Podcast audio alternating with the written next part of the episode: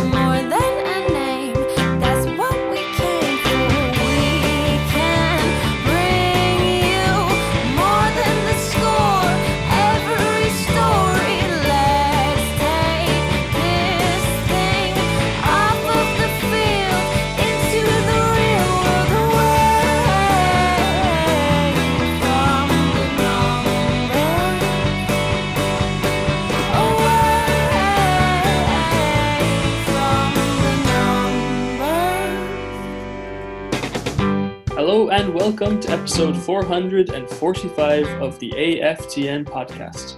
I am Joe DC, and this week I am joined by Gideon Hill. Hey Joe, how's it going? Very good, Gideon.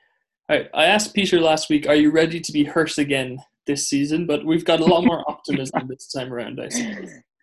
It's a uh, it's a touch, touchy subject for sure. I, it's it's not one you can really answer with you know certainty. Um, but new year, new season comes new oppor- opportunities and optimism. I guess. And a 100% record for the Whitecaps so far. It doesn't hurt either. No, ter- certainly getting off on the right foot against a formidable Portland opponent for sure. Yeah, yeah. How, how are you feeling after game one? What, what, what was the overarching emotion for you after watching that game?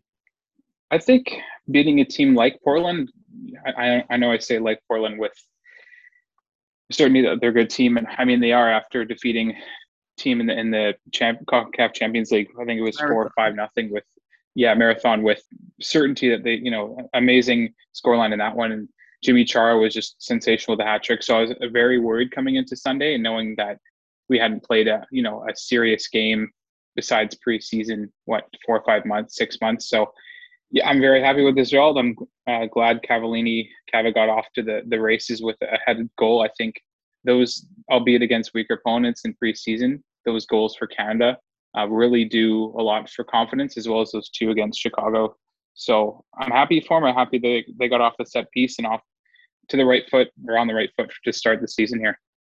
Yeah, that that goal, you know, so often you look at a goal and you say there was a bit of luck or you know there was an accident somewhere in the build up.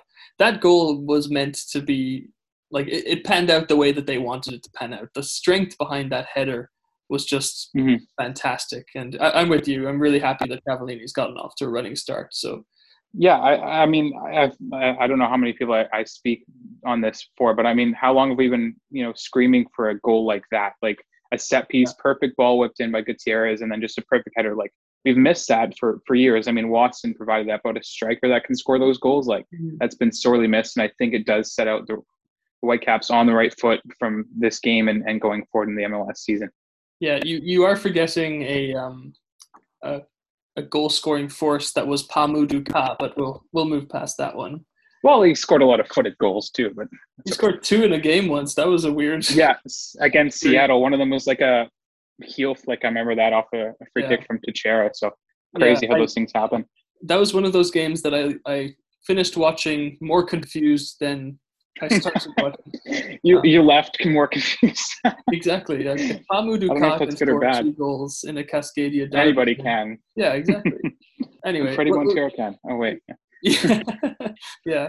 Um, we we know more about the Whitecaps now than we did a week ago, for example. But it feels like there was lots of pleasant surprises in there. What, what was what were some things that surprised you about the team? I think just how how fluid they were. Not in the first 15 minutes or so, but throughout the game, I think they developed.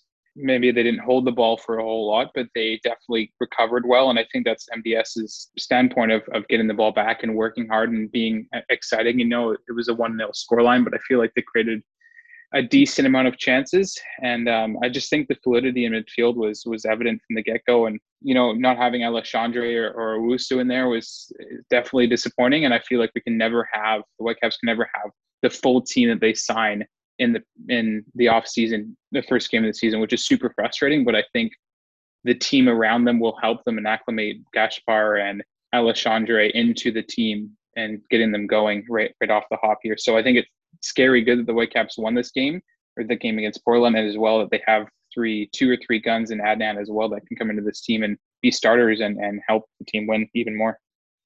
Yeah, that's what's so encouraging is that this was kind of a a baseline, and we're just going to add uh, supposedly exciting pieces um, on top of that. We, do have um, an interview uh, that Michael did with uh, Bruno Gaspar and Caio Alexandre uh, coming up at the end of this segment, so we'll we'll hear a little bit about them about uh, why they've come to Vancouver and why they've come to MLS and what what the fans can expect from them. So while we might not see them necessarily uh, on the field this week, although there apparently is a small chance we're, we're going to hear from them directly on today's pod. Um, just before we, we move on, um, you know, we, we spoke about pleasant surprises, but um, I don't think anyone's under the illusion that uh, this is this is it. Like this is the finished article. But what were a couple of things, Gideon, that you thought needed to be worked on or needed to be looked at? Um, I think conversion. Again, I think we, we everybody is is talked about this before. Like the the final ball, which I think we saw in that goal by Cavallini for sure. But I just mean the finished product in in front of goal, um, and I think being a little bit more strong on the ball and, and not giving it away. I, I saw that in the first little bit of the game where it was just kind of nervous and you know it wasn't necessarily passes weren't 100% thought through or they weren't connecting so a little bit more of that but i think as a team as a whole, I'm, I'm very impressed and very happy with how they performed. And I think there's not one single player that maybe in the past we could have picked out. I think it was more of a team, you know, a, a huge win and maybe some little nitpicks I'm sure MDS will, will work on in training. Yeah, I, I generally agree with that. Um, the, the one thing I was a little bit worried about watching that game was the in the 4-4-2, I guess, the the midfield two seemed not always to be there to do the defensive covering work. Um, I'm not quite sure if that's a player problem or a, a, system problem, but there certainly was potential in that match to get overloaded in the midfield. Um, although it didn't happen that much because the game was so dynamic, it seemed to be breaking either way at any given point. Yeah, and if I can like just jump in, you know, you say that, and that's what's scary is that I know Baldisimo dropped really deep at times, almost as a third center back, which I like because he has that distribution. But playing a team like Portland, who have three very strong midfielders in the trio with Williamson, uh, Diego Chara, and Diego Valeri, like those three are, are three of the best in MLS at those positions. So you can easily get broken down by that three diamond. I'm not sure if we'll see that as much with Toronto as we get into it, but just having those three there and being so open at times can be a little confusing and, and concerning, as you say, Joe. Yeah. Um, okay. Well, um, before we go on to preview Toronto and uh, the start of the season they they've had, and maybe a little look at how they did last year, uh, let's jump to this interview with uh, Bruno Gaspar and Caio Alexandre, um, who will talk about uh, various things, including why they've come to Vancouver.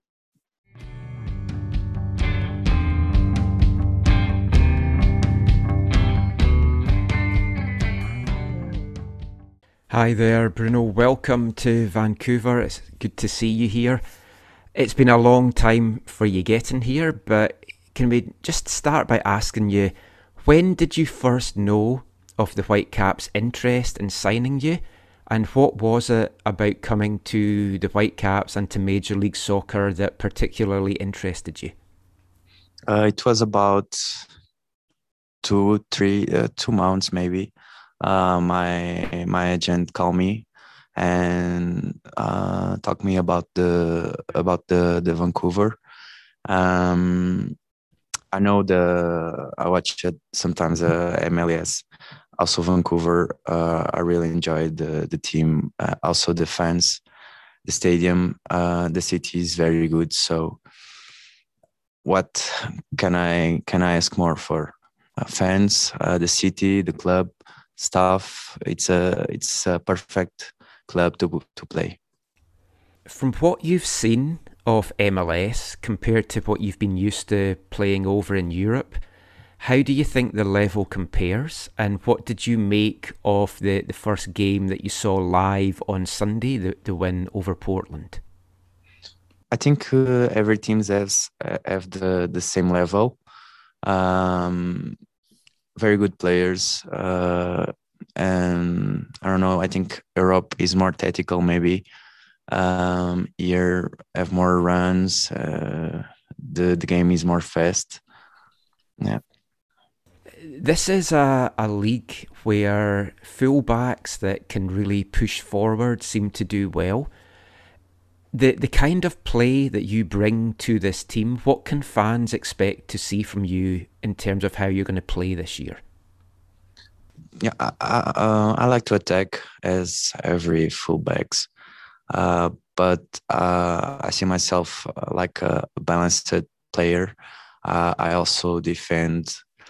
Mm, I also have a good pass, so yeah, they can expect attack, good passes, good crosses. So, thanks, Bruno. Really good to see you here. Thank you. Hi there, Caio. Welcome to the Whitecaps. What was it uh, about the Whitecaps' interest that made you decide that Major League Soccer was where you're wanting to now play? Bom dia, obrigado pela recepção.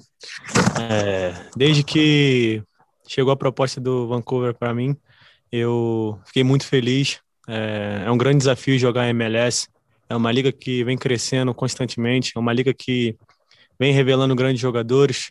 Então, para mim vai ser um desafio muito grande, um desafio que vai agregar muito na minha vida profissional, na minha evolução, é, como ser humano também. Vou crescer muito, pois estou sozinho aqui na cidade. Então, o amadurecimento é tem que ser rápido, porque você tem que se virar e acaba sendo uma grande evolução na minha vida. Então, esse projeto me agradou, além de do treinador, do Mark me ajudar muito, conversar comigo, é, demonstrar interesse na minha contratação. Fiquei muito feliz que eu vinha de um, uma Série A de Campeonato Brasileiro com 50 jogos. Então, para mim foi um grande prazer receber essa proposta e na hora fiquei feliz, aceitei, abracei o projeto e quero continuar evoluindo na minha carreira, evoluindo como ser humano e crescendo aqui dentro do clube. Thank you for the thank you for the welcome. I'm very excited to be here. Uh, since I got since I first learned of the interest uh, I was very excited and interested as it is a growing league with lots of young players who are very excited, lots of energy. Uh, I'm here to continue to grow my game, improve myself, uh, evolve as a human being and as a player, as the league does. Um, Marc's involvement in the throughout the whole process was key. He showed a lot of interest. He talked to me a lot, and uh, it got me very excited as I said, I want to continue growing and evolving as a person and as a player. And uh, I think this was the right place for me at this time in my career. Just following on from that, having a coaching staff that, that speak Portuguese, being able to communicate that way with the coach, was, was that a, a big swaying point for you? Ah, eu já vinha estudando inglês há um tempo, é, desde que antes de saber da proposta, uns cinco meses atrás eu já estava estudando inglês, estou aprendendo dia a dia. E o Marco fala português para mim foi essencial, né? Porque me passou o projeto do clube, me passou que, o que, eu queria escutar, né? A verdade, como era que eu poderia evoluir dentro do com meu futebol aqui na MLS. Então, para mim foi de suma importância. Creio que agora, dentro do vestiário com os jogadores, é, falando inglês, eu posso pegar a língua um pouco mais rápido e, e agregar também dentro de campo, porque eu vim dar o meu melhor, vim ajudar meus companheiros, vim somar e, se Deus quiser, conquistar títulos aqui com Vancouver. I've been learning. I've been learning to speak English for a while before coming, before the interest from the Whitecaps. But uh, the Marc's ability to speak Portuguese was very important, as he could explain the club's project and uh, how I would fit into his vision and how he could help me develop as a player.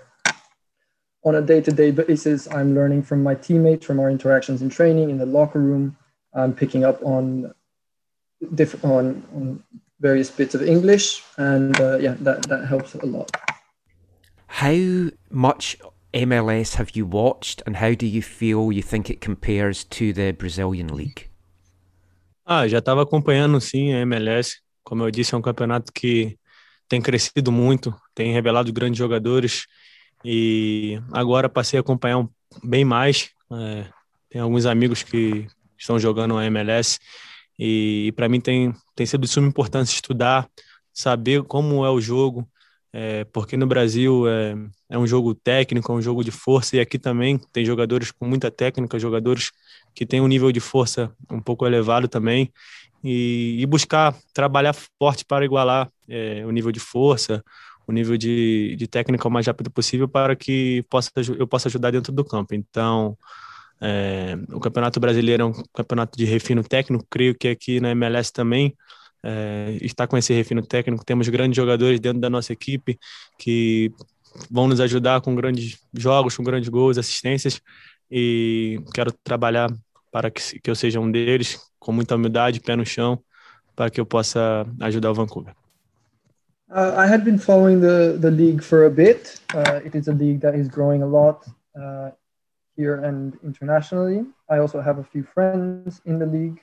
Um, so I, I, followed it because it's important.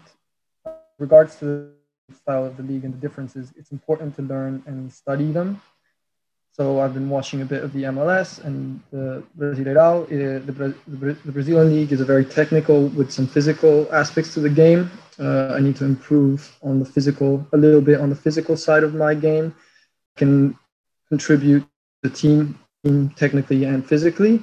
Um, and I'm working every day to get to a higher standard. Thanks, Caio. Good luck. We got a chance to speak to Bruno and Caio yesterday. It came across as a, a couple of guys that really want to be here, really looking forward to what lies in store for them what have you seen from them so far in training, and how far away do you think they are before you might see them involved? Maybe not as starters, but in some capacity in matches. How they looked, uh, I, I'm not surprised when we make so much work on our recruitment side to bring players and then see their characteristics because um, we looked at them a lot uh, Bruno is incredibly comfortable on the ball, um, offensive minded, uh, possession oriented player, um, knows the role very well. They, they struggle with the first two days physically. Um, they said the altitude, you know, hydration. They're they're still in the process of getting used to everything, but today today looked better, and today they looked good, both of them. Uh, so we have to be careful with the process. You know, when you want to speed up players too fast, then an injury could occur. And instead of being patient one more week, you lose them for months. You know, we don't want to do that. But do we think there's a possibility of them traveling to Orlando this weekend? Yes, but um, with a lot of communication and with work with our performance team, we'll know exactly when's the right time to to have them in. We want to speed up the process, but at the same time, be careful with it.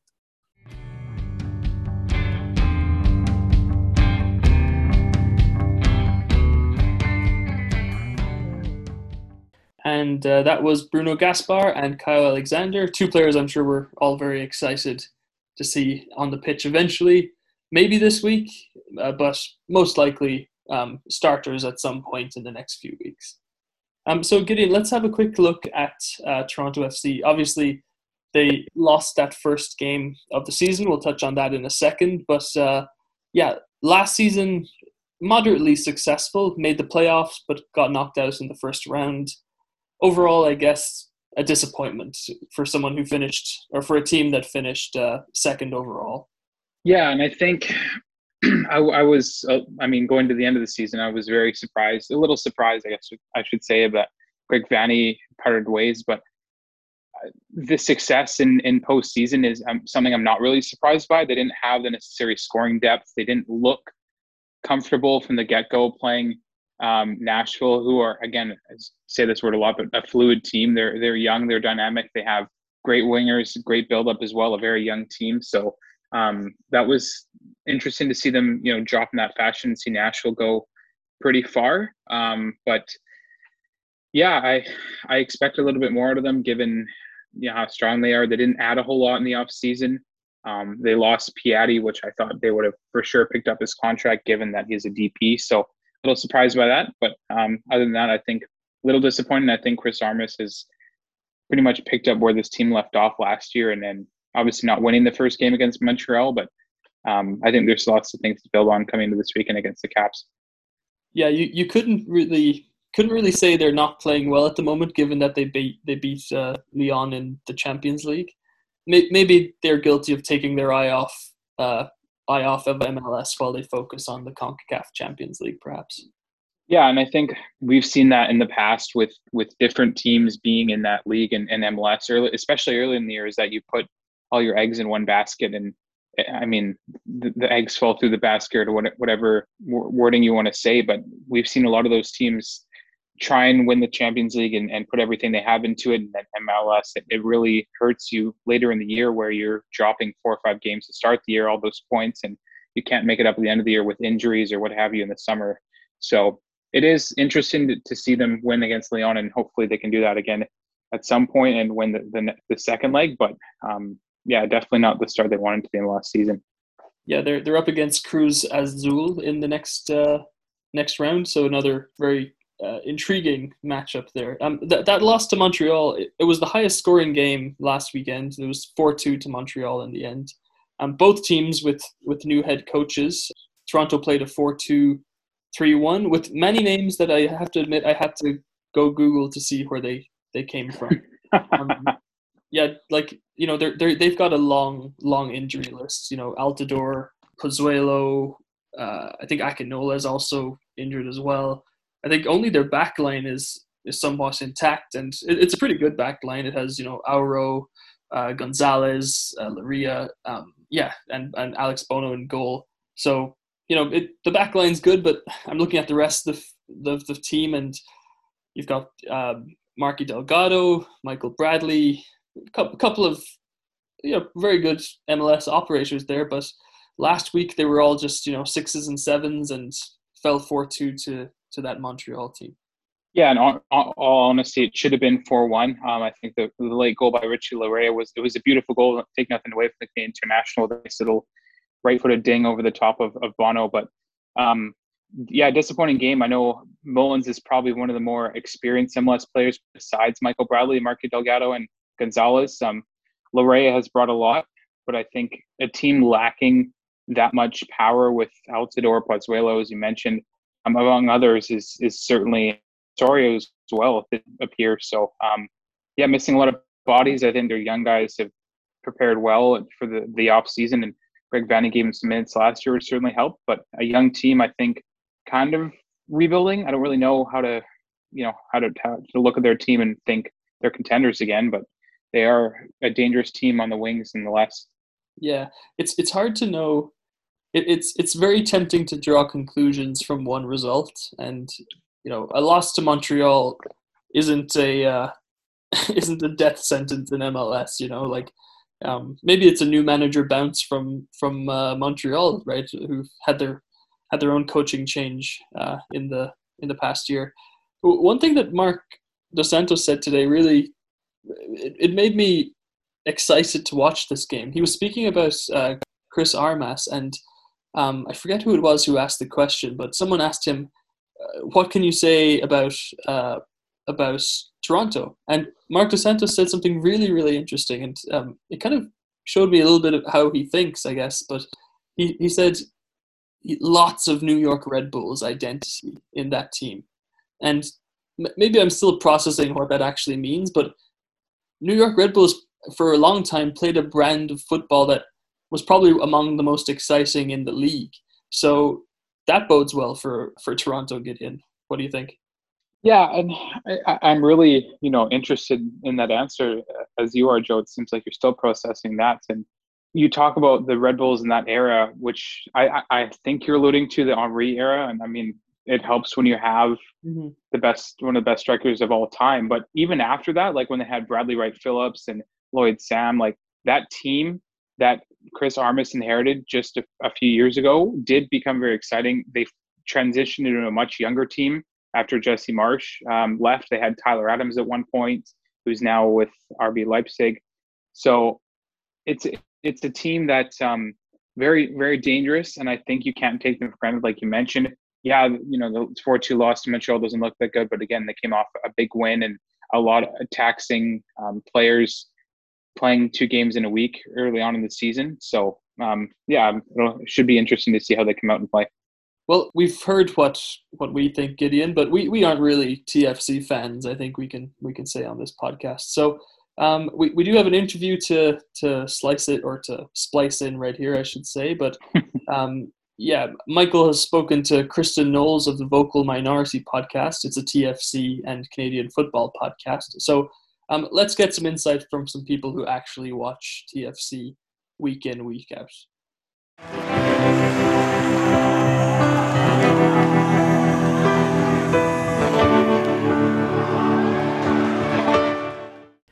So I'm delighted now to be joined by Kristen Knowles from the Vocal Minority podcast just to talk all things TFC.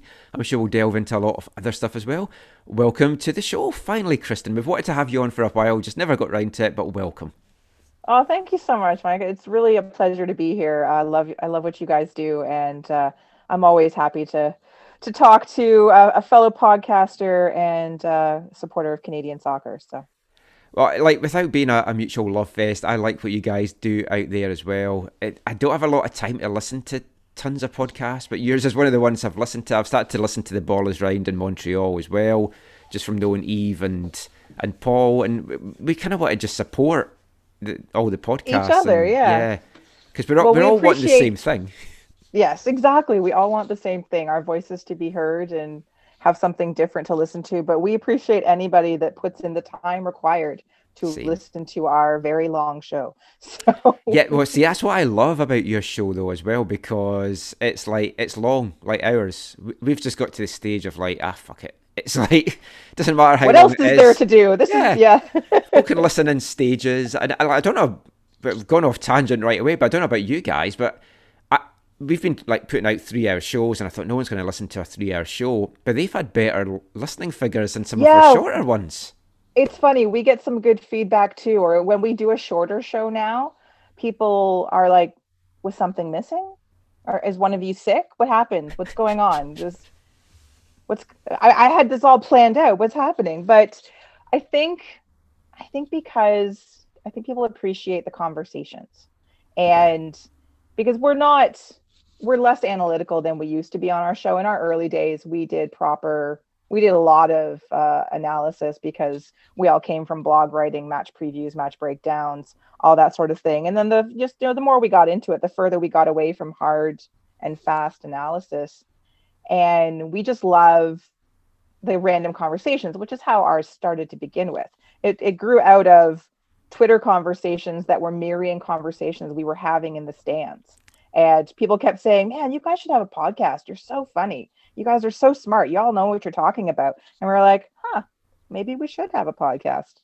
And how seven years later. Going? Oh, there we go. I was seven years. I was going to say, How long? Seven it's years. a while. Oh, yeah. Oh, yeah. I, I am astonished that it has actually been that long, but we've been doing this for seven years. Wow. Yeah, we, so we started March 2013. Yep. So yeah, just pretty close with you guys. Fantastic. Well, let, us get talking TFC because from a, from a Whitecaps perspective, we had a Cascadian derby in Utah last week. Now we've got a Canadian derby coming up in Florida. It's a very bizarre year, and it's going to be very un-Canadian like weather and stuff. So we'll, we'll dig into that, dig into how TFC's done in the Champions League.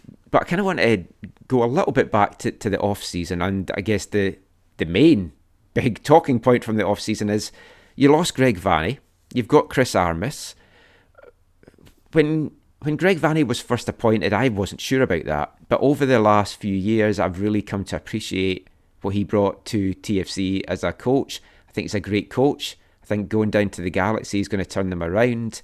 But how big a blow is it for TFC to lose him, or has he set enough kind of foundations there that it didn't really matter who came in; it's just going to carry on? It's a really good question, and it's it's an it's an interesting thing to consider in that, yes, a lot of fans uh, were upset when he left uh, because he had done some very good things, and it did take time. It took. There's still to this day, and, and often myself included, never fully fully trusted um, his vision, but obviously the results were there. So it's hard to it's hard to quibble with success, right? You know, we went to three cups, we won one, mm. we won everything the one year, right? So that is all very much, you know, you just point at your record and go, well, argue with that. Um, but I think that him leaving, it was a surprise only because the talk earlier in the year was that, oh, yeah, of course he's staying, a contract's there, just needs to be signed. And then as the year wore on, there was less talk about it. And obviously, you know, he had he, wanted to do something different. And there's, you know, a little bit of rumblings that he and Curtis and he, maybe he, Curtis and Manning weren't on the same page any longer in terms of how they wanted to progress with the club. And, you know, he's had obviously he played for the Galaxy for a long time. There's a real sense of community and family there for him. So it's a good next step. So I think when he left, yes, people were upset, but I didn't feel bereft um, that he was leaving. I was concerned about what direction the Toronto FC front office would take in terms mm. of hmm. hiring a new manager. But I think one of the things that people really need to to recognize is that Bill Manning is still around. And you know, sports executives, you know, you can rate them in many different ways. And Bill Manning, for whatever faults you may assign to him, he is incredibly knowledgeable. He is very passionate and he is very involved in the sport of, of soccer within North America and has been his entire life. Even when he, you know, yes, he moved away from it, he managed some with some other sports, but he's been involved in MLS for a very long time and at a very high level. And he has very specific visions for how to build a club and how to maintain a club. You saw it with RSL and his arrival along with Greg Vanney being put in charge um, made a world of difference um, in Toronto. And you can look at Tim Bezbatchenko as well. Um, look what he's done with the crew ever since he left. Although, you know, he saddled us with a couple tough contracts, but that's okay. um, you know, Curtis has still yet to prove himself, but having a very specific vision from the top down in terms of how the money is going to be spent, in terms of football knowledge, gives us a sort of, or at least myself, uh, a sense of um, not not peace, but very comfortable or confident that they're not going to completely mess it up like the old days. Because if this was if this was you know six years ago, seven years ago, we would all be the sky is falling, the sky is falling because the ownership and the people in charge back then were useless and you know did everything wrong over and over and over again. So this is different. So now we have Chris Armas who is you know honestly he's unproven you know, one yeah.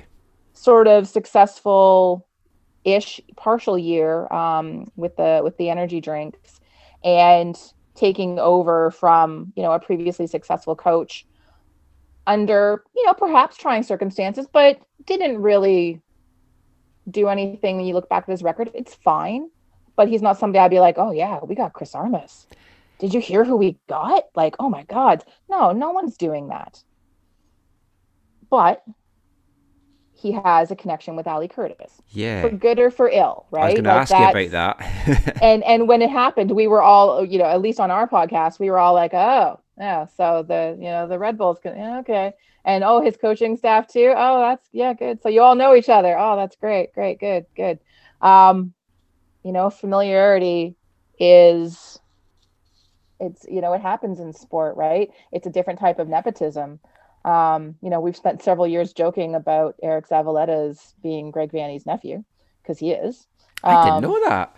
Oh yeah, yeah, yeah, yeah. No, Greg Vanney is Eric Zavaleta's uncle. Oh wow. we, we we call him the nifty nephew. Although now we don't know what to call him because his uncle doesn't coach here anymore. So, oh yeah, yeah. So we that's that's that's that's long been the sort of a bit of a joke about why Eric Zavaleta is still around, which is a little bit unfair to Zavaleta. He is actually a decent player. He's not a great player. He's never going to be a great player, but, But he's one of those play well. MLS guys that you can, like, like Russell Teibert here. He's never going to be an outstanding player, but you, you can rely on him to come in and do a job. most of the time. Most of the time. Zav- Zav- Zavs has had his up and downs, but so has Teibert, right? So Yeah. formerly known as Canadian Soccer Jesus, and no Yeah. longer.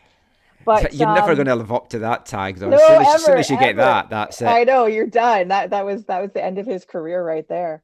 So yeah, there's concerns about Armas's qualifications, whether he's just hired because Curtis is is is comfortable with him. You know, to hear players speak of him so far has been encouraging. Um, to hear people who cover the team um, that don't work for the team have positive things to say about Armas and what his knowledge is at least during during interviews. That seems to be positive. Um it's it's so early to tell though. So it was a very weird off season to have silence silence silence silence silence silence silence. Chris armas more silence. Like it's been it's been a very strange off season and one that we thought was going to be far more volatile Yes. we expected we expected uh more of a of a remodel on the squad than what we got Yeah, because two players moved on and you Yeah. signed a homegrown. Because when we were doing our season preview and I was looking at it all, because I hadn't followed that closely, I was like, that can't be right. It mustn't have been updated. And it's like, oh, wow. That's very unusual in MLS. Now, I know it's a successful team, got to MLS Cups, lots of good players there. But surely if you haven't won it, you have to freshen things up. Or is that coming in the summer? it's a good question i i don't i don't think so not to the degree that we expected they are very and they have been for a couple of years they're very vested in in part of this core of this team obviously michael bradley and Jozy Altidore um marky delgado sorry mark delgado as apparently he wishes to be called now Oh, really? yeah, he's changed it to Mark. It's it's so hard to call him that. He's been Marky for so long. Um, He's you know, grown up now then. He's grown. Yeah, exactly. He's a man now. Uh, who else? Uh, Justin Morrow, who again, as far as I'm concerned, can play for as long as he wants. I love him. Um, Chris Mavinga, obviously, you need him. He's not going anywhere. Omar Gonzalez, who, you know, is on his way out as far as I'm concerned. And I love Omar Gonzalez, but he is not the player that he was in 2019. Um, anyways, there's a few others who have been sort of like, you know, yeah, they aging core is a good way to put it because they are. They're all getting older. There's things that they can't do as well, but they're very vested in these players. They believe in their, I guess, commitment to the team and commitment to to being a successful team. Uh, Michael Bradley is always going to lead that conversation. And even with all of that, um, we were still surprised that they didn't go out and buy a shiny toy. Mm. And because that is often the the TFC way, whether it's been handled well or not. And obviously, in recent years, it's been handled quite well. You know, you look at Sebastian Giovinco and Victor Vasquez and uh, Benoit Cheyrou to a certain extent. Uh, you know, magic on the pitch. Uh, Pozuelo, obviously, um, and then you know to to lesser to lesser degrees. Obviously, Piatti didn't work out. Um, looking further back, uh, Gilberto and uh, Defoe, but there's there's potential in you know that sort of thing if if they have looked in the right places.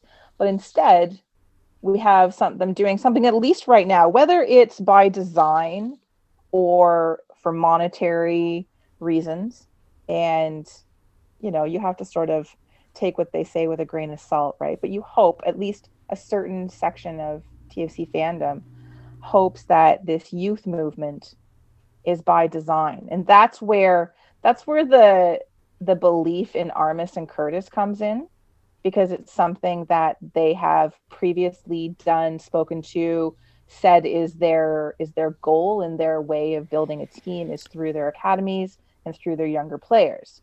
Yeah, because Red Bulls have always been strong. In the USSDA, they've been strong. In Yep. USL, they were one of the few second teams that actually played like a proper team.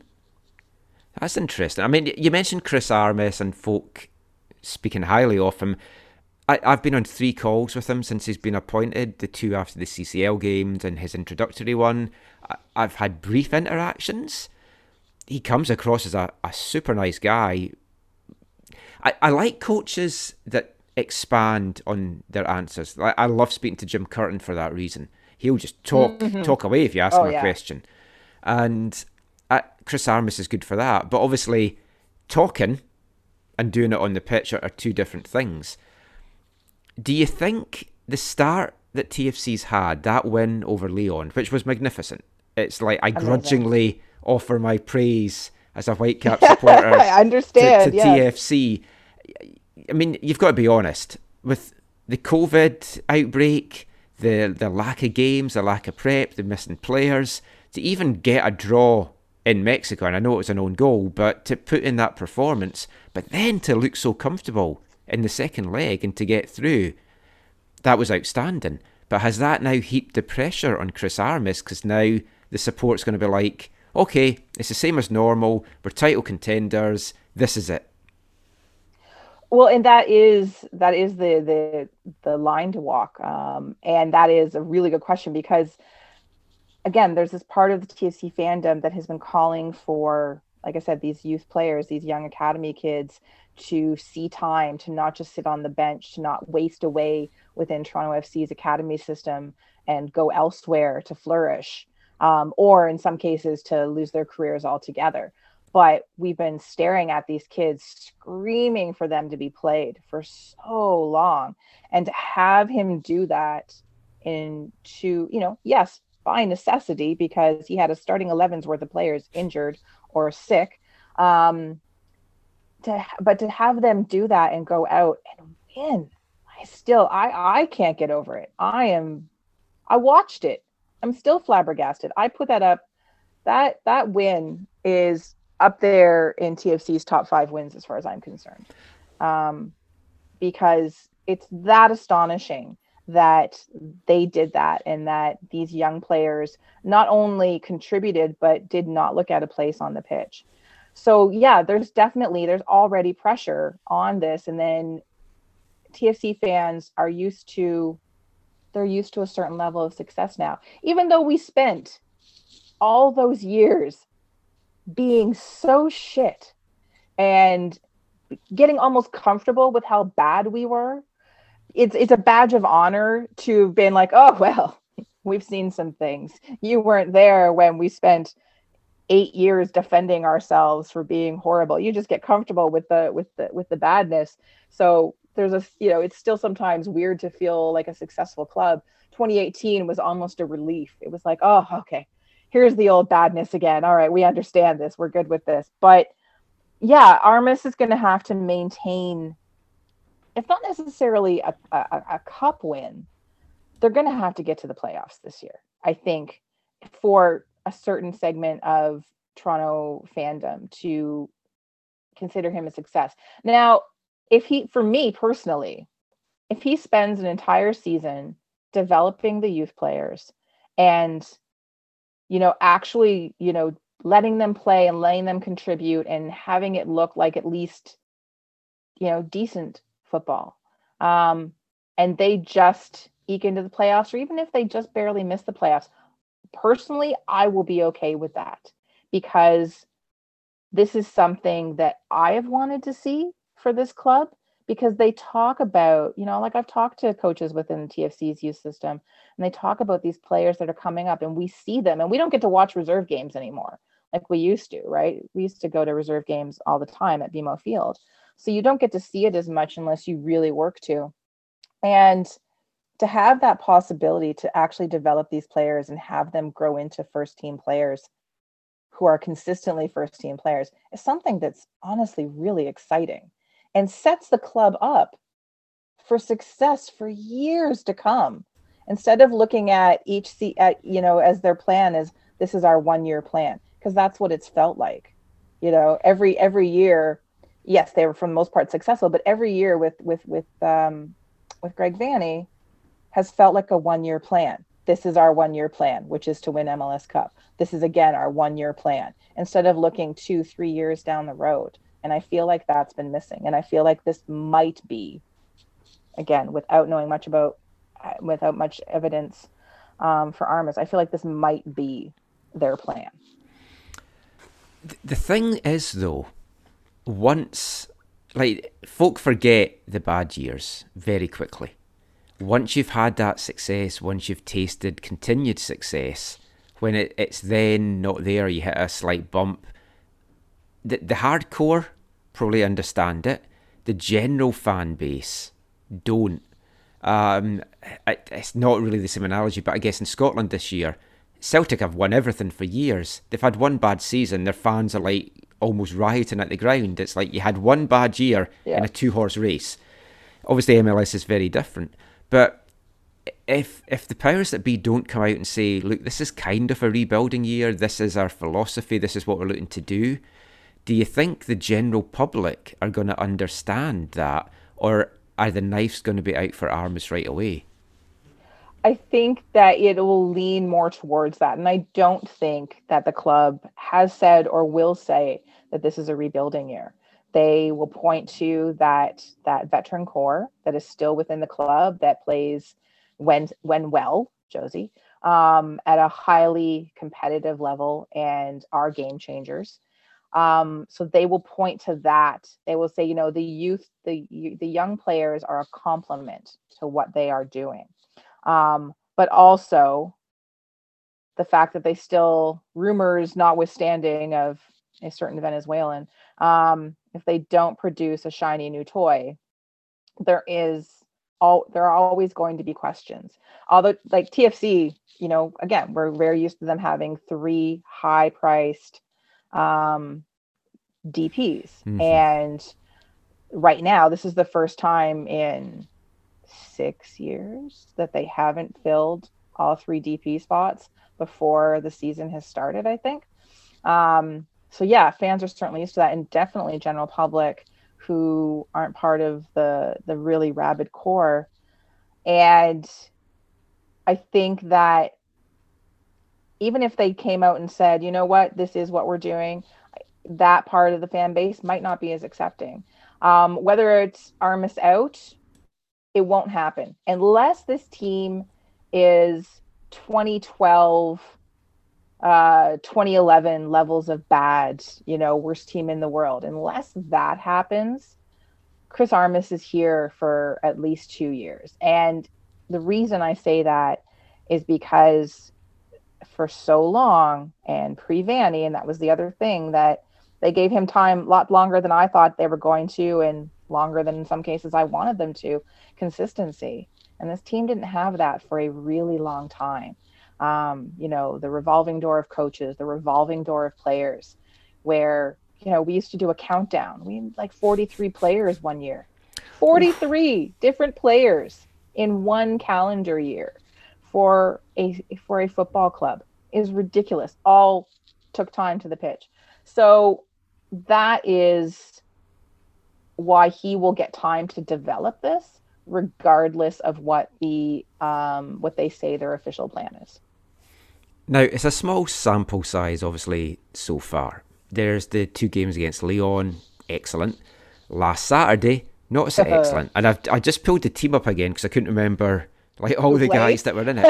It- it's like you go into the MLS um, lineups thing on MLSsoccer.com.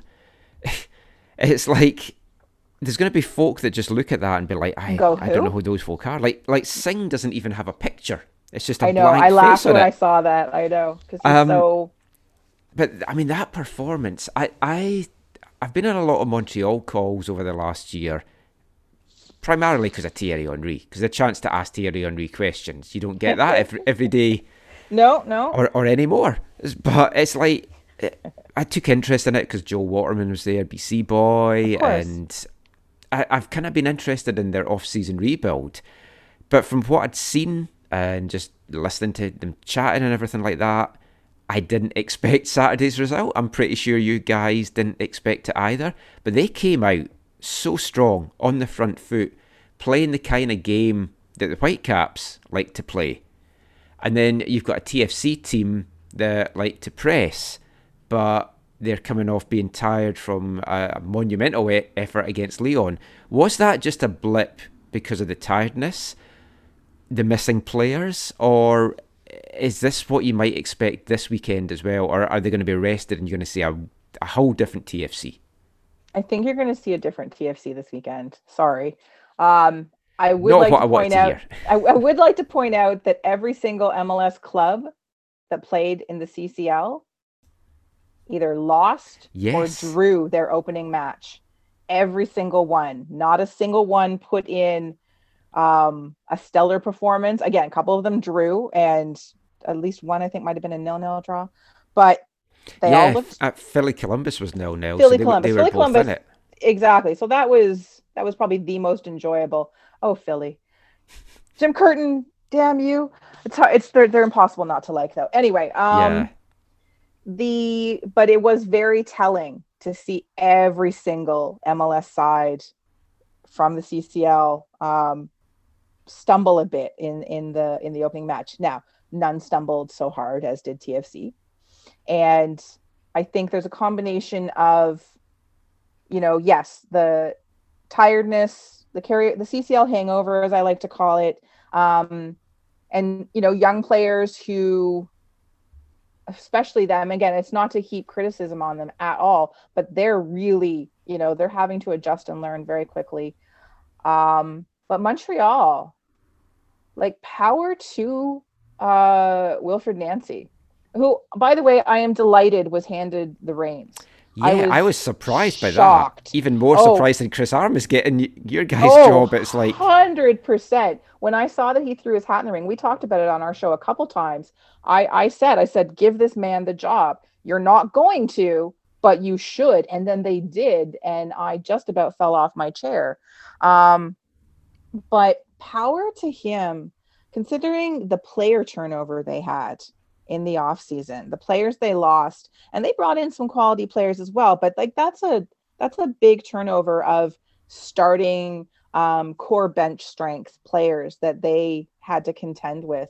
A new coach. Now, again, a coach that knows all of them. So that Yeah. does make a huge difference. You know, he has been within the impact. Sorry, the what anyway. oh, I yeah, I can't not the snowflakes, as I like to call them. Um, it looks like a snowflake.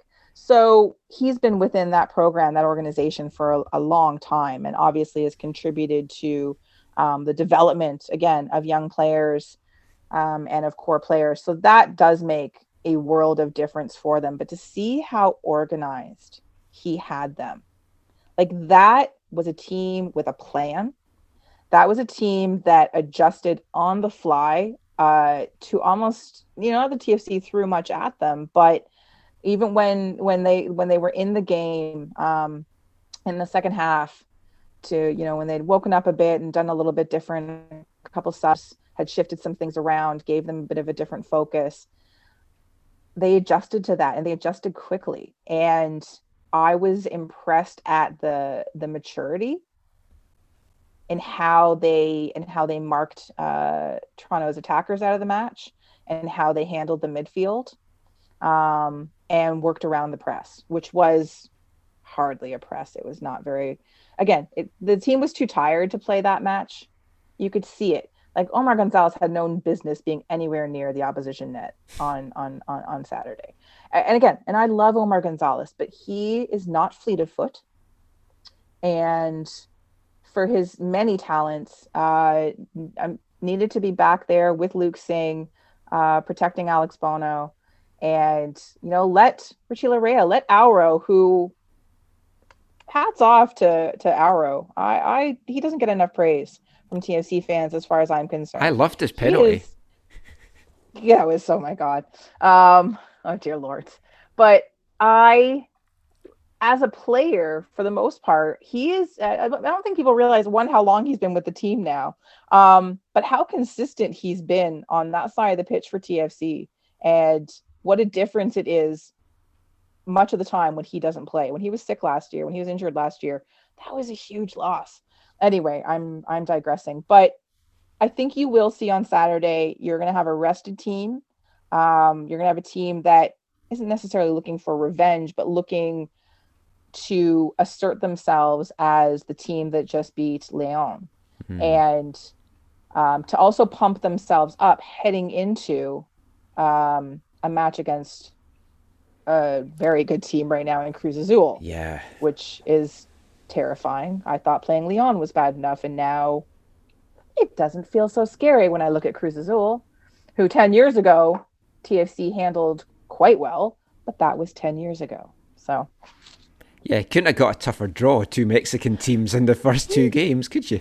Yeah, that's just the way for we don't do anything easily. No, no, no. Sadly, it wasn't forged. We were hoping it was going to be forged, but that, that's. Oh, we won't. We won't get into that. But I, I just pulled the stats up from last week. So, like Oh, both. Montreal and TFC had twelve shots. Montreal had five shots on goal, four of which ended up in the back of the net, and three Toronto shots on goal, which, considering the usual offensive output for TFC, is obviously very surprising. Last couple of things. Mm-hmm. Like, Vancouver have fast paced guys. Cristian Dájome is really good just now. Deiber Caicedo is very fast as well. Looking at what Quioto and Toye did to that defence, do you see changes in the TFC defence? Is there just not anybody that, that can really come in? it i only see changes if there are players healthy because there there isn't anyone all of all of the players are are injured or sick so Yeah, I looked at your Dunn is- bench for last week just now as well because I couldn't remember who was on it, and it's like, oh, oh yeah who are No, these people And although none- our bench was all are central- homegrowns. yeah none of them are central defenders um and that's that's the thing there's so Eric Zavaleta is injured or was injured. Uh, Chris Mavinga is injured. Uh, we again, we're waiting for updates, right? I'm not even sure who's healthy right now.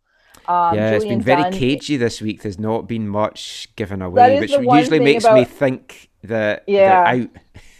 Armas keeps that is one thing about Chris Armas is he keeps player status very close to his chest. Greg Vanney was a lot more open about things like that, I find. Um, but this this year, whether it's Armas or it's by design from the whole uh, management side, they're a lot quieter about these things. But Julian Dunn is out for several weeks. Another young player who you know loaned to the CPL to to Winnipeg. Hmm. Um, very good, and you know we'd sort of wanted to see him. Obviously, uh, Chris Mavinga, who is the rock back there, and you know is you're able to put almost anybody next to Chris Mavinga because he's so talented and can roam and make recovery runs and get back and that sort of thing. And and you know whatever issues we had with Laurent Ciman, glorious slide tackles notwithstanding, oh, the man loves a slide tackle.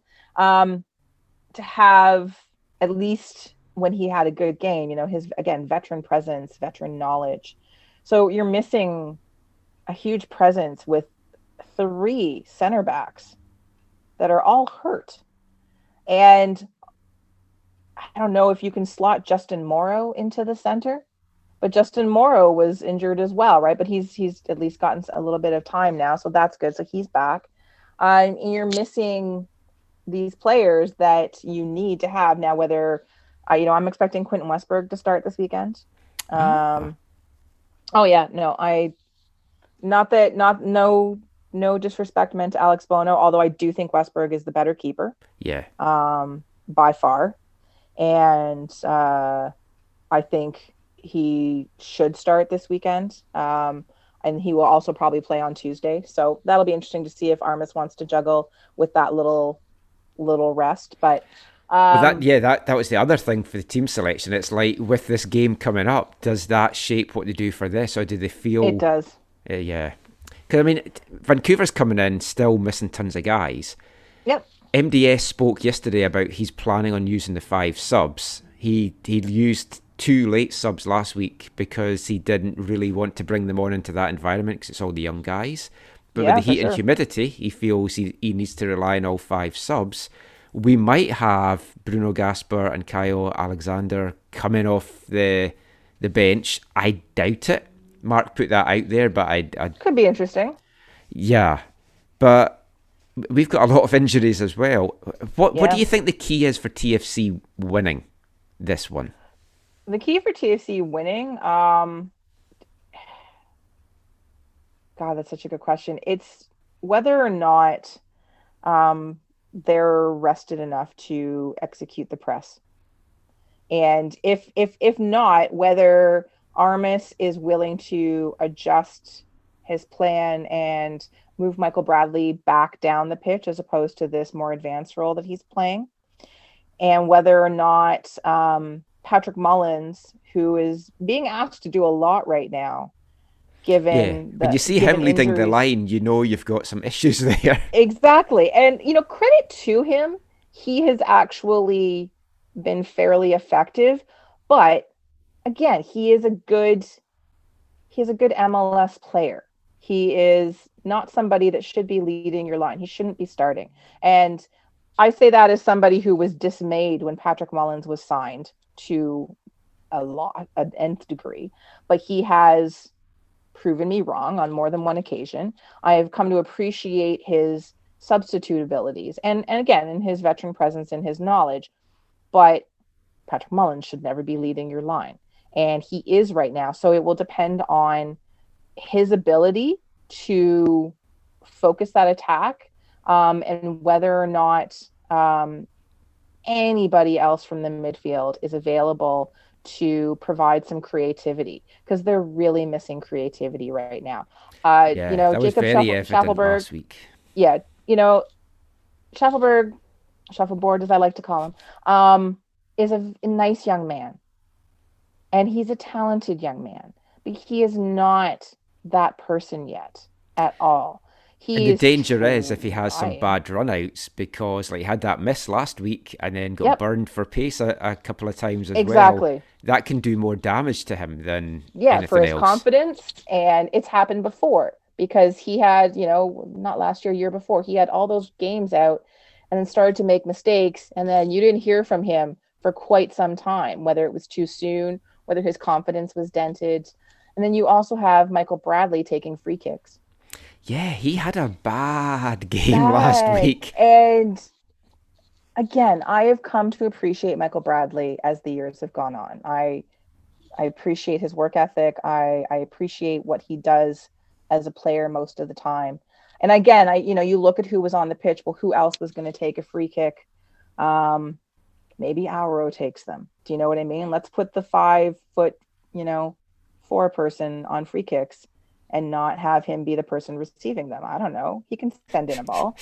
But why doesn't Richie Laryea take a free kick? Um, something like that, something different. Michael Bradley, for all of his skills, free kicks are not one of them. It was like when we had Torsten Frings. Torsten Frings should never allow, be allowed to take free kicks, except for every once. And again, Michael Bradley does the same thing. Every now and again, he produces a thing of beauty, but that is the exception, not the norm. And again, we lack creativity. So to get Jonathan Osorio back, to get Pozuelo back, or to get one of the other attacking players slightly healthier, and I'm not talking about Jozy Altidore, um, uh, to have one of them be available to be just a little bit more creative, to draw the defense. If they don't have that, it's going to be, it's either going to be an ugly game or it's going to be a grinder of a game. I'm expecting the grinder because I think the heat will really impact us because Oh, the, the guys Yeah, played played the whole 90 minutes. I know, three o'clock in the Florida heat. I've only been to Florida once, which was for a pre-season tournament that the Whitecaps had in 2012, and that was in February, and it was unbearable then in the afternoon. So I can't imagine what April's like. Oh, never mind this summer. I mean, what, what are you expecting then from the game? I'll gladly take a draw at this point. Keep us unbeaten start to the season. I, yeah, I would take, I would happily take a, a draw. Um, that, like, I, I will take a quiet, composed, non-flashy draw. You know, just to see you know, a little back to basics play. Um, nothing that completely exhausts most of the team looking ahead to Tuesday. Um, and, and that's again, that's always the line they walk, right? Like CCL glory is the last the last uh, box to be checked off for Toronto FC, right? Mm-hmm. And for some fans, myself included, it is something that we've long wanted. Um, it's not for everybody. Some people are like, no, no, should just focus on MLS, and I'm like, eh, Yeah, I, I love love the CCL. oh, the CCL is there's nothing like it. There's nothing like it, and I hate I hate that we don't get to watch them in it right now. Oh, It's torturous. It's torturous not getting to see them play right in front of you. But it's okay. It's okay. Um, so like I will sacrifice a lot to see them be successful. Um, so I will take, like I said, a quiet, workman-like, boring draw, um, if that sets them up for success on Tuesday, because that's going to be hard enough. At least it's a late night match, so the sun will be down. That's something.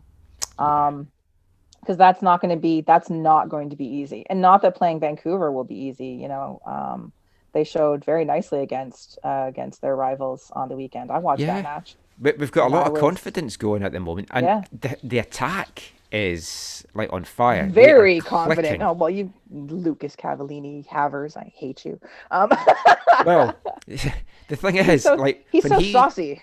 the misses he had in that game against Bermuda, we were like, let's hope he gets all that rust out. So he's got all that rust out by the looks He's got it. all of that rust out. He looked so focused on the weekend. He's very confident right now as well, and I Uh-huh. think a confident Cava is a very dangerous Cava. I, I, Absolutely. I think it's going to be a draw, but if the Whitecaps take the lead, I think they'll see it out. And usually I don't feel that way about the Whitecaps, but I think it's going to cause TFC to raise the tempo. They might not want to because this game's coming up. And if you guys push forward too much, the homie with the form Oh, he's in he'll just he'll now, he'll he'll, just- he'll, yeah. he'll burn us for sure. Yeah. Again, if they don't have Chris Mavinga back to to complement what's happening at the back, then yeah, I that that almost worries me more than not having someone creative in the midfield. Well, let's see how it plays out. It's been a pleasure talking to you. I wish we played you more than once a year. We'd get you on again, but maybe maybe well, in the MLS Cup. normally I think we would. Yeah, maybe the MLS Cup. There we go. Well, when's the when's the Voyageurs Cup again? Which one? Oh Um, yeah, Wh- wh- what is going to happen with that this year? It's like I that's the no idea. the big mystery. I'm assuming it's going to be the best placed MLS team against whatever the CPL can manage to do because it's not looking good. Actually, let's just finish o- on this. Sure. So I saw the CFL teams in Ontario can't practice just now. So does that mean the the CPL teams they're not practicing either? I know Ottawa went to Spain for a bit, but are they basically just kicking their heels while the other teams are training? That is exactly what's happening. Um, because it's a Oh. it's a province by province thing in terms of uh, COVID practices. Now, Toronto FC got dispensation to practice Mm. while they were still here before they went to Florida. So the big question, I hesitate to use the word controversy, is what the CanPL offices have done in terms of negotiating with the provincial government about their status as as a as a sports league as a sports team whether they're Elite. considered elite enough exactly it's so stupid um to be able to practice. And who knows what's going on behind the scenes whether they're still pushing it whether they're just sort of throwing their hands up. Um i don't know. I haven't talked to anybody about it for a little while so i don't have any sort of up to date knowledge but it is a frustration certainly. And, and and it's a frustration on many levels not just for sporting teams but for just people in general. But for that sort of thing um to have it be so uneven across the country so it's so yeah, hard like as Pacific a league played the Whitecaps in a friendly. i know and then yeah and you've got i don't know what cal are cavalry allowed to practice right now I think don't they if they are. are is No, alberta i don't again Actually, I don't know because I haven't seen pictures right enough. Yeah. So it really is. It's a province by province thing. So The May long got- weekend's not happening for the start. Oh, then. it's not happening. There's no way. There's no way. I think if we're lucky, and I think, I think it's potentially something for them to aim for. It's also a, it's a, you know, it's a happy thing and sort of turns on the what the league is for. They aim for Canada Day. and that gives you that gives you a, a marketing hook. There you go, Mm. CanPL listeners, uh, people. I'm I'm helping.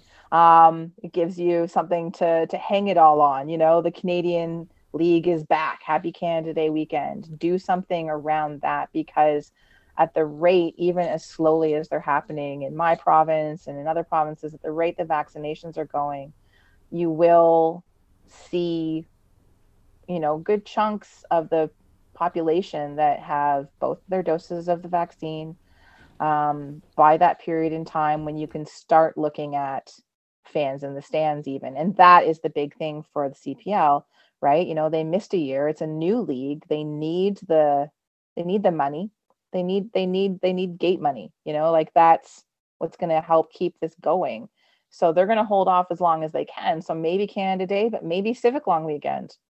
Maybe we're looking at august. I'm thinking do- August. I'm thinking end of August. you know, and do a do a a three month season, you know, and that's what this year looks like. Um, it's it's it's it's tough, right? We're all in this weird limbo, and it is a difficult place to exist as as a normal person looking out onto the world wanting a distraction, wanting entertainment, missing the things that you miss, missing your sport, missing your sporting family.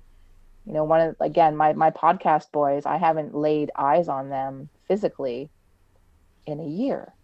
Over a year for most of them. I've seen one of them once at a physically distanced drop off in the summer where it was like here, I will place this here and back away. You pick it up. Like that was it. Like I That's what Otherwise- we, we did with our, our Christmas presents, which didn't get delivered until March, but that was basically what we what we did with that. They came, they dropped it off. I, I briefly saw them for a few Yep. seconds from a distance, and that was it.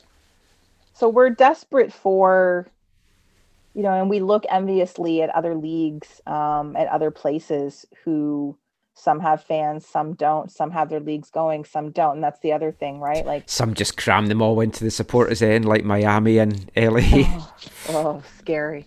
I i literally i literally felt like ki almost ill just looking Yeah. at that Me too. uh, please don't. And i understand. And you know the the public health is the most important thing. It absolutely is. We we you know we need to come through this safe um but there are things that i think like i think teams should be allowed to practice. You're outside you're physically distanced. If if they're existing in some kind of bubble they're being tested all the time. We've seen players play in masks you can practice in a mask you know? People who are you know high level elite health can certainly wear a mask if doctors can wear masks all day. Do you know what i mean? Like it's doable.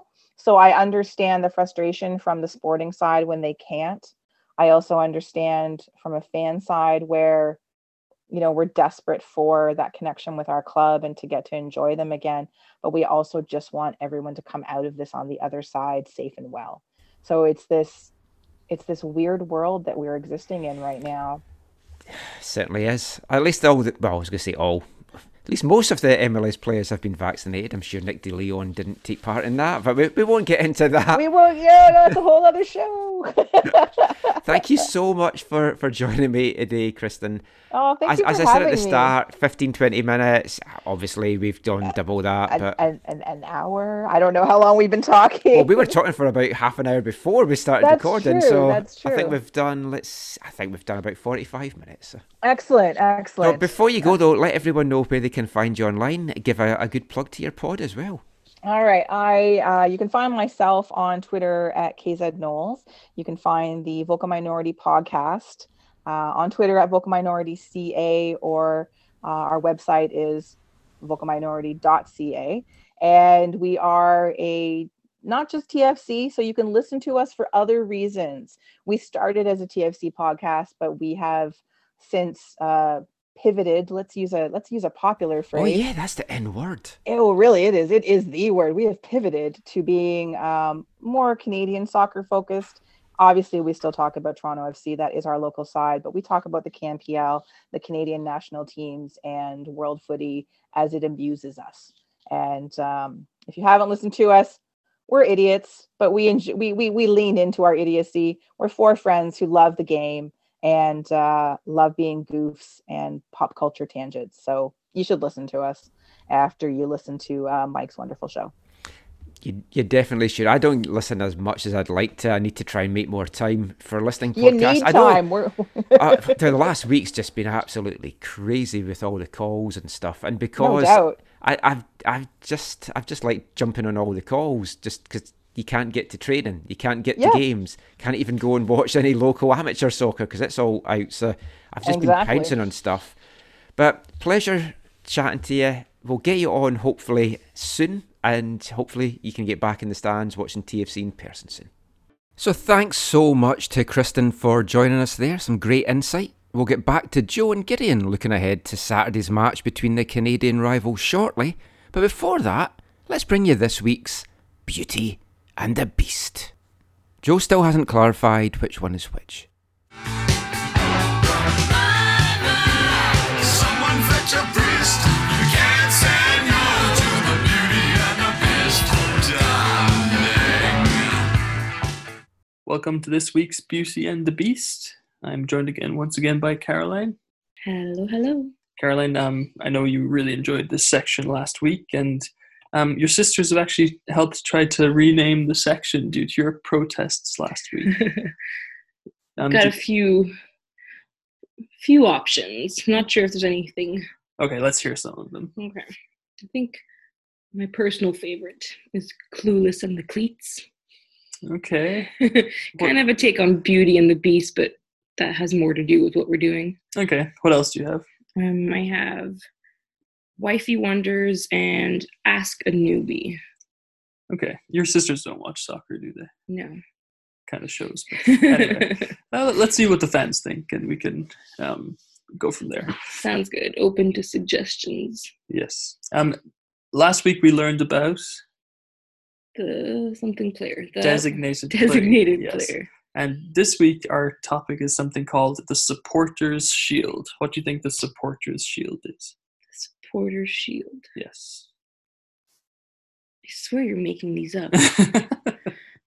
it sounds like something you would find in like Dungeons and Dragons. Okay.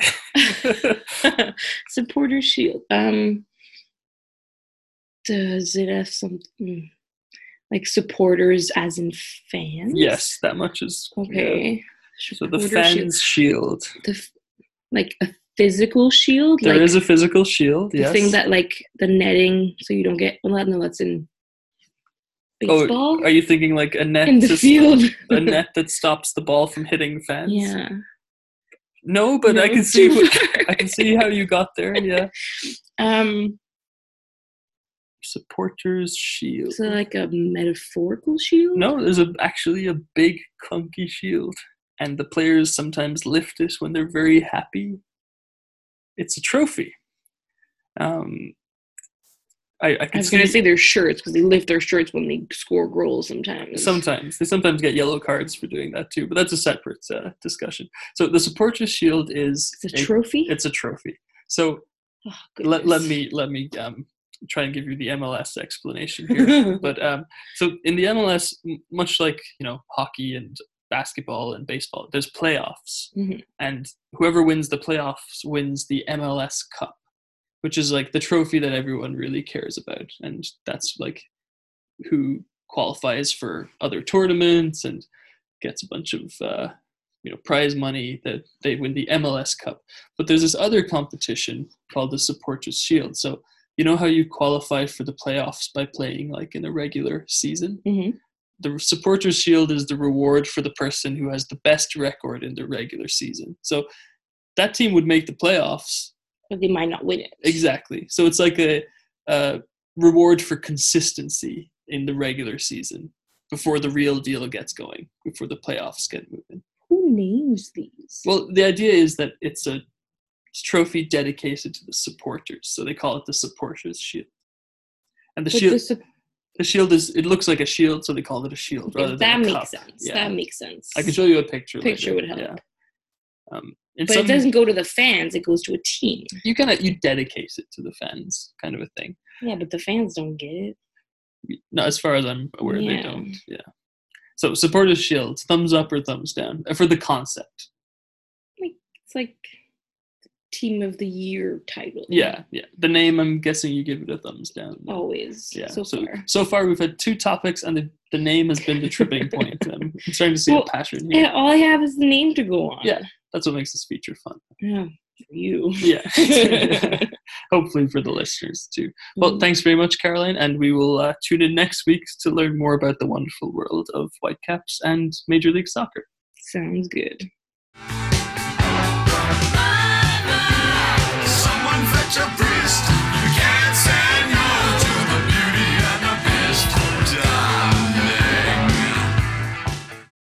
It's it's going to be a good game. I I think um, it's always interesting when Vancouver play play Toronto, and uh, yeah, Gideon, let's have a look at what we think the Whitecaps will will look like. Um, later on, we're going to hear from from Marc Dos Santos on the topic, but what do you think? Four four two again this week?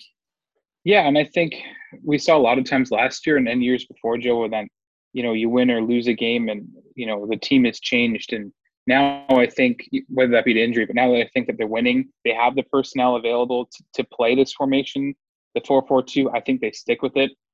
Um, there wasn't any injuries from that I can recall from this weekend, anyways. That um, pertains to the starting eleven. No, Godoy isn't is ready. Just started training fully this week, and same with the Wusu the other three guys we mentioned earlier. So, you know, if it ain't, don't fix it. I think that's what MDS is going to shoot for against a, a Toronto team. Again, don't know what to expect, but you don't want to certainly rotate if you don't have to. You, you know, you played four or five days ago, come Saturday, so lots of rest, and I think you don't probably won't see many changes in the lineup, if if any.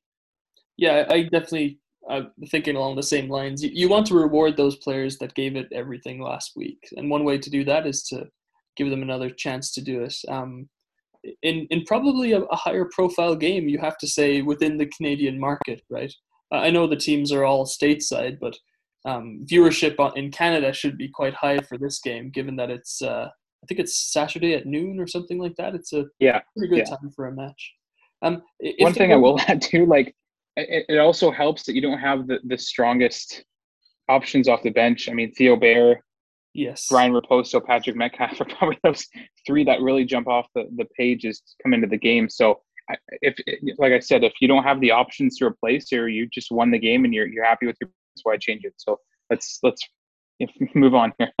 Yeah, yeah. No, I, I think um, the only variable here that we don't know is whether or not the players that joined the camp recently um, will make the trip. There, even today, in the interviews that Marc Dos Santos gave, he wasn't quite committing to one way or the other. So, if I think if we do see any different players, it'll be in the last ten minutes.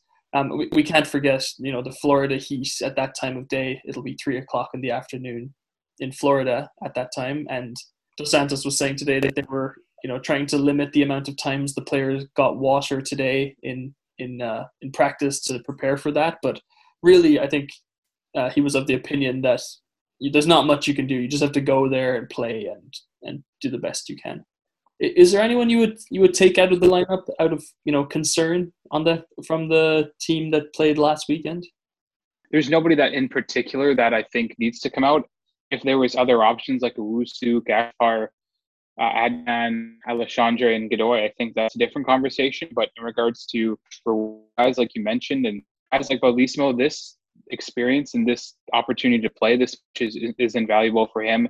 A guy that broke in last year, yeah, got a goal, but I think his performances may have dipped a little bit um, to end the year, and then especially with the Canada U23s not advancing, uh, was disappointing. So I think he needs this confidence to play, and if there's nobody else or not any ideal opportunities for other players to come in for MDS, I think here he earns that. So that might be the one variance, but other than that, I think it's a good squad to roll with against TFC on, on Saturday at 12. Yeah, yeah, definitely. Um, I, I think we're headed towards a very pleasant headache of who do we play in in the team. You know, the, the kind of the kind of thing you want is to have competition for places. So um, You hate that, and at the same time, you love it. Like it's Yeah. it's that two months. Yeah, yeah, because then you can get into situations where you know you drop a player if he plays badly, and you've got a player, a, a similar kind of player that can step in and play a similar role or something. But yeah, I, I think the Whitecaps are, have done a really good job um, supplementing the squad this year. We're just waiting for that number ten that we keep hearing about. Aren't we all? yeah, yeah, we all need a number ten in our lives.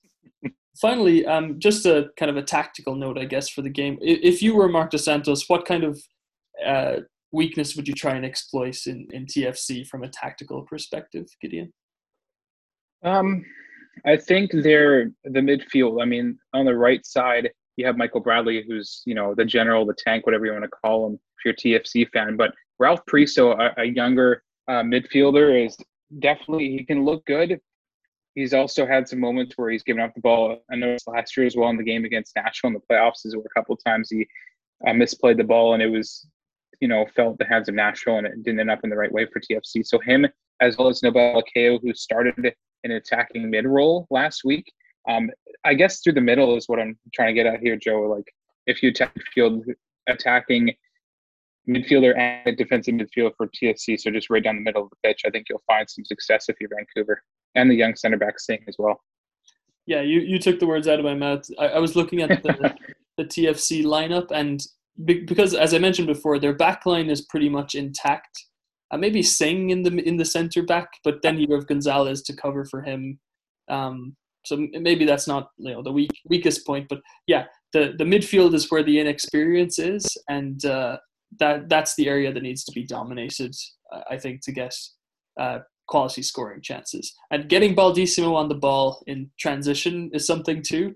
Um, I really liked how Dájome and Ca- Caicedo stretched Portland last week with like uh, you know they they were making a run before Baldisimo let the ball go. That kind of a uh, that kind of a dynamic. I think something similar could be could be very good here. Yeah, but then again, Gideon, what do we know? Let, let's hear from the man himself, Marc Dos Santos. You're heading off to Orlando. It seemed really hot there last weekend. There was a, a lot of hydration breaks and the games that, that took place there. Obviously, you you got a lot out of your players on, on Sunday. It's a shorter turnaround. There's, there's the travel. But the way that Montreal played that game on the front foot, pressing from the start, it seems certainly the kind of game that, that plays into how you play. What did you make of that Montreal TFC game? I know you don't want to give too much away of what you maybe learned of TFC's weaknesses, but it, it didn't look like a TFC team that you might get this week because I, I think they probably learned a lot from that. Michael, I your your question is fair, and I would love to to answer with so many details, but I, uh, just forgive me and understand me if I'm not gonna do that. Um, I'll Sure. say this: I, I I watched Toronto against Montreal, but I also watched Toronto against León. And not long ago, everybody was praising how they knocked out León and how the, the young players of Toronto did well. And and we live in a sport that people forget really fast. You know, you're good today, you're bad tomorrow, and it's a roller coaster. So I don't focus on the game Toronto Montreal. I don't focus on the game um, Toronto León. I watched I watched all of them, but where we focused on is the strengths and weaknesses of Toronto and our strengths as a team and what we have to do as a team and the game against Montreal could repeat itself, but but or not. And the reality is that uh, every game's different. Every 90 minutes different. We're playing a team again, like we did against Portland, a team that is in Champions League, a team that qualified for the quarterfinals of Champions League, a team that won the MLS Cup not long ago, a team that won the Canadian Championship. So you know we do watch we did watch the game against montreal but we we we try to look at uh, more than one game to evaluate uh, what a team does. Uh, when it comes to the hydration break and the humidity in orlando that's hard. That's hard. That's a fact. That's not easy to to cope with. Of course they have an advantage in that because they're always training over there and they understand that that part but um, but again, slowly we're getting everybody. We have five substitutions. Um, it's a game that we want to win. We want to come back here with uh, with six points and play these the next two two home games in Salt Lake with the six points. Uh, we want to build on what we've done against Portland, uh, but we know how hard it is, and we know when a team uh, has a tough day, they they they they they address things, and it. I, I'm sure it's not going to be the same team. Do you see anything different in the Toronto FC press under Armas than other teams I that see- you've played? Neil, I see a lot of uh, of of uh, Red Bull, a lot. I see a lot of Red Bull. I see a lot of the ideas that Chris learned at the at Red Bull, and uh, he's trying to implement it, it it in Toronto. He's working on on it uh, in Toronto, and uh, it's very clear what he wants to do there. So mm, there's no doubt in my head what type of team we're gonna face. Um, I guess Michael and Neil sort of asked you about it a bit, but just kind of to follow up about the TFC press. Obviously, you got to play them at three o'clock local time in, in the Orlando humidity. It's not ideal. So, how do you prepare for those kinds of the intensity their press offers in such conditions? Yeah, look, uh, you can't recreate the humidity here in Salt Lake. That's a reality. You can't uh, build a soccer field inside a sauna. Uh, you, the reality is that you train in Salt Lake and the weather is different. But what we do is uh, we try to limit the times that they drink water today uh, during the training sessions. Uh, so we limit that a lot um, uh, and those are the little things we we we could do but it's really hard to recreate the type of atmosphere or humidity that we're going to find at three o'clock. The good news is that three o'clock over there is one o'clock here in salt lake so we're still alert we're still fresh still ready to go. I think the five subs are going to matter. I think the five subs in this game are going to be important and we have to be ready to use it because um, the the the the type of weather when Montreal played the Toronto they're both in Florida they're both used to the same type of weather. Now we're not and we we're going to have to make sure that we're smart dealing with uh, the different phases of the game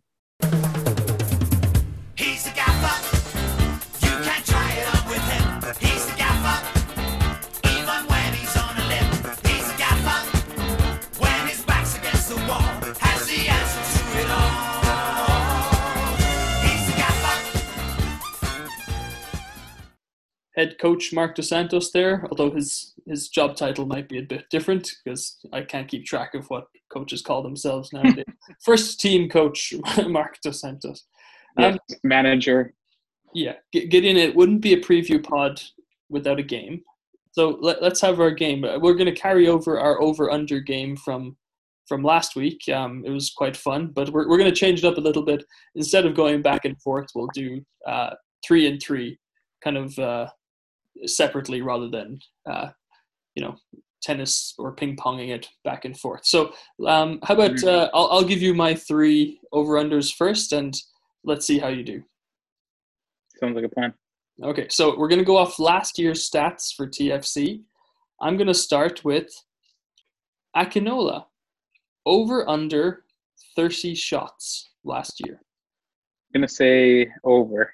Yeah, 36. So one one out of one so far. Okay, Jonathan Osorio.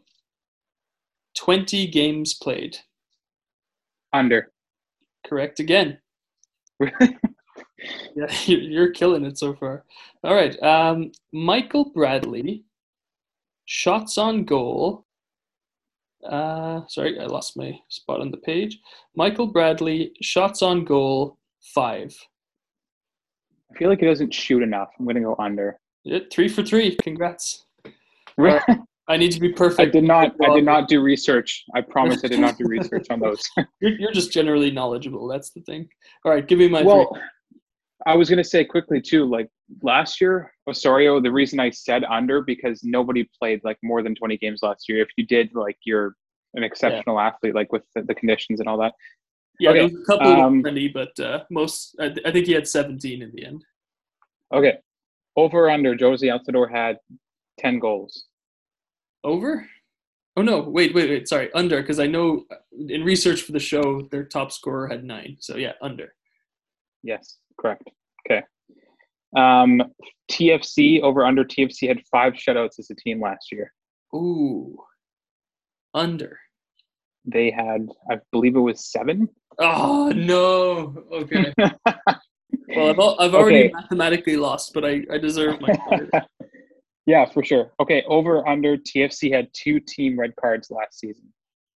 uh, under. I'll go one. Yeah, they had zero actually, Oh, cool. Wait, Michael Bradley. which is. I, I looked. I swear I checked. I guess so- Jermaine Defoe doesn't play for them anymore. No, I know. Or, or Gilberto, we could have had some throwing hands over a free kick situation again. Yeah, yeah. I mean, MLS is a great av- or a venue for for silly red cards. Um, Gideon, before we wrap up for the week, um, what what what do you think the scoreline will be uh, in this uh, Vancouver TFC game? I'm going to run with 2 1 caps. It'll be a close game, and I think it'll be a. I think Toronto will grab the early game. The, the Whitecaps will claw back, and TFC will tire because they're playing all these games in the Champions League. Yeah, could be. Um, I'm gonna go one-one, same as I went last week. I was only off by a goal in the end, but um, Close only counts in horseshoes and hand grenades. I think that's. yes, very good. Um, Gideon, where can people find you online? At underscore Gideon Hill on Twitter. Okay, and you can find me at Joe DC Van. Thanks very much for listening to episode 445 of the AFTN podcast. Enjoy the game. When you're listening in some far flung corner of the globe to the World Service of a Saturday afternoon, crackly reception, interference, cosy, marvellous.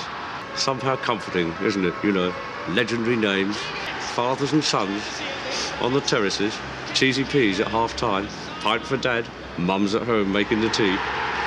Oh, everything's all right with the world, isn't it? Saturday afternoon is football. Hmm?